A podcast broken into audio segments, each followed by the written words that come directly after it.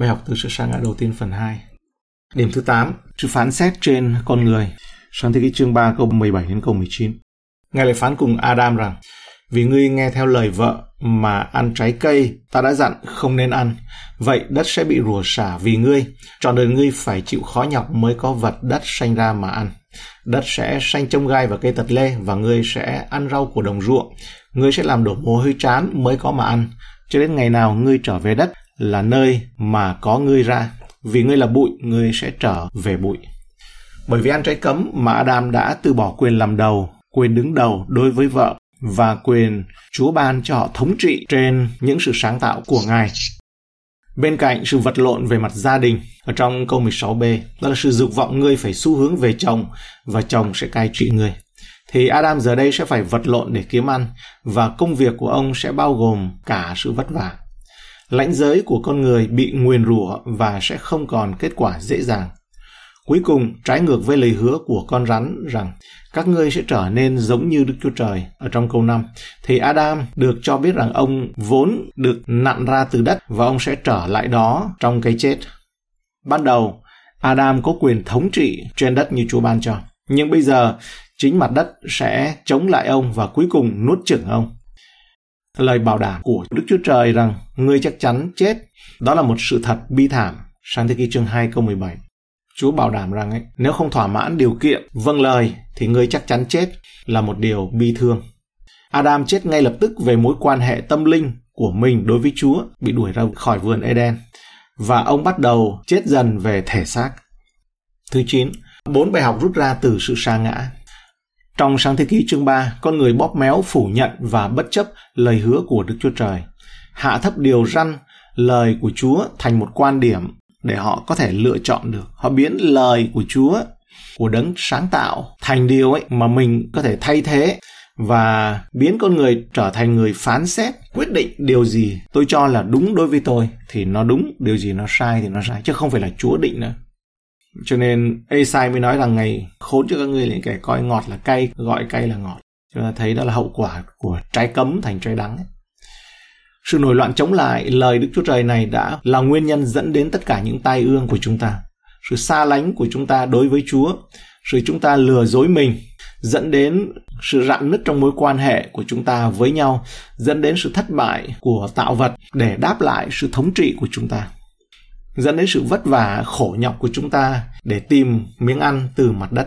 Roma chương 8 câu 22 nói muôn vật thì đang than thở và chịu khó nhọc cho đến ngày nay.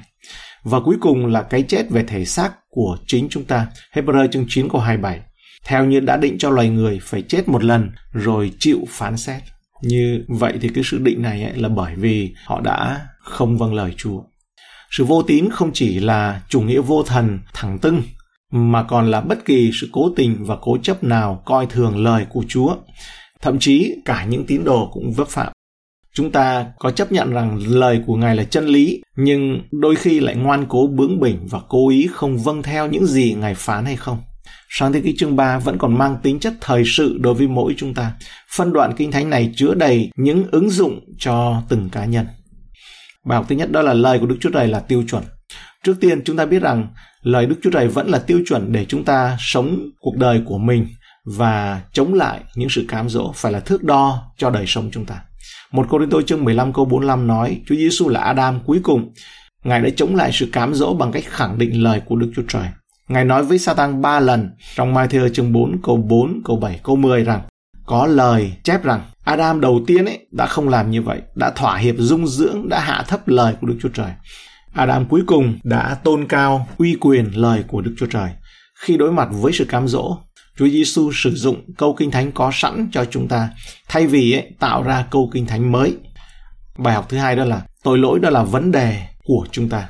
Trái ngược với những tuyên bố của tổ chức cấu trúc xã hội hiện đại, chúng ta không nên đổ lỗi cho thời thơ ấu hoặc là môi trường của chúng ta. Adam và Eva không hề trải qua chấn thương tâm lý thời thơ ấu. Người cha của họ chính là Đức Chúa Trời Ngài là đấng nhân từ và cung cấp cho họ tất cả những gì họ cần để sống một cuộc đời viên mãn và vui vẻ ở trong vườn Eden. Tuy nhiên, họ, Adam và Eva đã chọn sự nổi loạn chống lại Đức Chúa Trời. Giống như Adam và Eva, chúng ta cũng sẽ chọn sự phạm tội ngay cả ở trong một môi trường dù cho đó là tuyệt hảo nhất đi chăng nữa. xác thịt vốn là như vậy. Thứ ba, sự đau khổ đó là bởi tội lỗi của chúng ta. Và tội lỗi cuối cùng đã dẫn đến sự tàn phá mà chúng ta thấy xung quanh chúng ta hàng ngày. Cuối cùng ấy thì tội lỗi đã dẫn đến sự tàn phá mà chúng ta nhìn thấy hàng ngày xung quanh mình. Đặc biệt là nỗi đau về thể xác do bệnh tật. Đó là cái điều ác, cái tự nhiên của tội lỗi. Và nỗi đau về tinh thần, về tâm linh, về tâm hồn bởi vì do sự lựa chọn tội lỗi. Những triết gia thì tạo ra nhiều cái gọi là những sự đau khổ vô tội, vô cớ, vô tình. Nhưng theo Kinh Thánh, thực sự không có cái gì, không có trường hợp đau khổ nào là vô tình, là vô tội cả, hay là vô cớ cả. Hãy cứu lấy một người, đó là mục đích chính của việc mà Chúa Giêsu Christ Ngài đã trở thành xác thịt và Ngài đã phải chịu đóng đinh trên thập tự giá.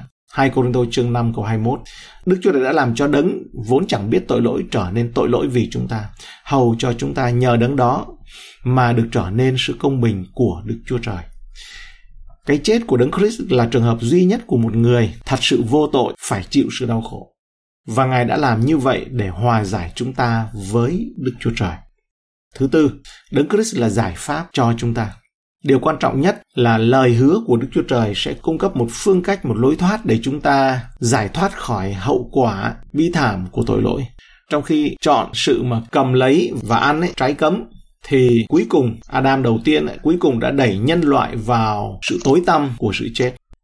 Thì ấy, Adam cuối cùng là Chúa Giêsu Christ bằng cách dâng chính mình Ngài làm của lễ trên thập tự giá.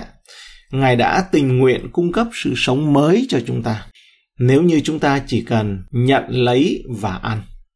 Giăng chương 6 câu 47 đến 51. Quả thật, quả thật, ta nói cùng các ngươi, hệ ai tin thì được sự sống đời đời. Ta là bánh của sự sống. Tổ phụ các ngươi đã ăn mana trong đồng vắng rồi cũng chết. Đây là bánh từ trời xuống, hầu cho ai ăn chẳng hề chết. Ta là bánh hàng sống từ trên trời xuống. Nếu ai ăn bánh ấy thì sẽ sống vô cùng và bánh mà ta sẽ ban cho vì sự sống của thế gian, tức là thịt ta. Matthew 26 câu 26 đến 29. Đương khi ăn, Đức Chúa Giêsu lấy bánh tạ ơn rồi bẻ ra, đưa cho môn đồ mà phán rằng: Hãy lấy ăn đi, này là thân thể ta, Ngài lại lấy chén tạ ơn rồi đưa cho môn đồ mà rằng hết thảy hãy uống đi, vì này là huyết ta, huyết của sự giao ước đã đổ ra cho nhiều người được tha tội. Ta phán cùng các ngươi, từ rày về sau ta không uống trái nho này nữa, cho đến ngày mà ta sẽ uống trái nho mới cùng các ngươi ở trong nước của cha ta. Như một người viết đã nói, Chúa Giêsu đến trong sứ mệnh giải cứu tạo vật, Ngài đã phải trả giá cho tội lỗi của chúng ta để một ngày nào đó Ngài có thể chấm dứt điều ác và đau khổ mà không kết liễu chúng ta. Từ thuở ngàn xưa, Đức Chúa Trời đã vạch sẵn một kế hoạch biết rõ ràng rằng Ngài một ngày sẽ trở thành nạn nhân chính của kế hoạch đó để mua, để cứu chuộc, đem sự cứu rỗi đến cho chúng ta và để cho chúng ta nhận được sự viên mãn đời đời và để sự vinh hiển quay trở về với Ngài. Ai đã chọn Adam để đại diện cho chúng ta?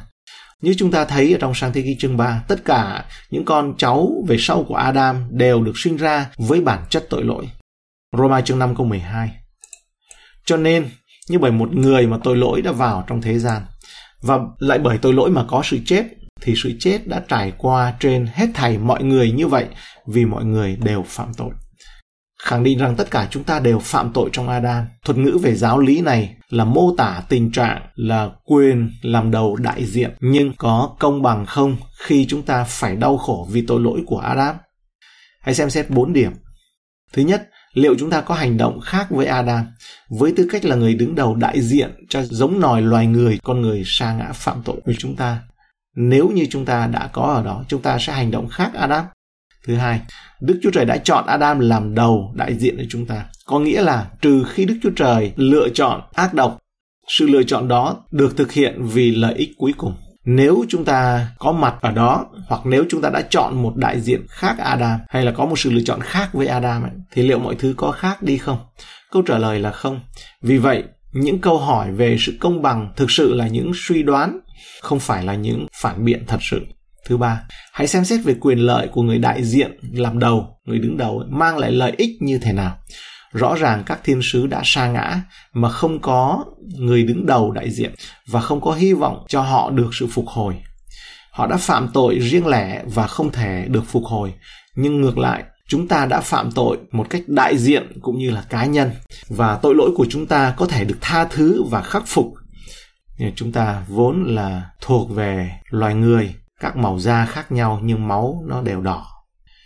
Giống như chúng ta có một cái đầu đại diện trong tội lỗi, một sự đứng đầu đại diện trong tội lỗi là Adam đầu tiên, thì chúng ta cũng có một sự đứng đầu đại diện cho sự cứu rỗi, sự cứu chuộc cho toàn thể nhân loại là Chúa Giêsu Christ. Ngài là Adam cuối cùng.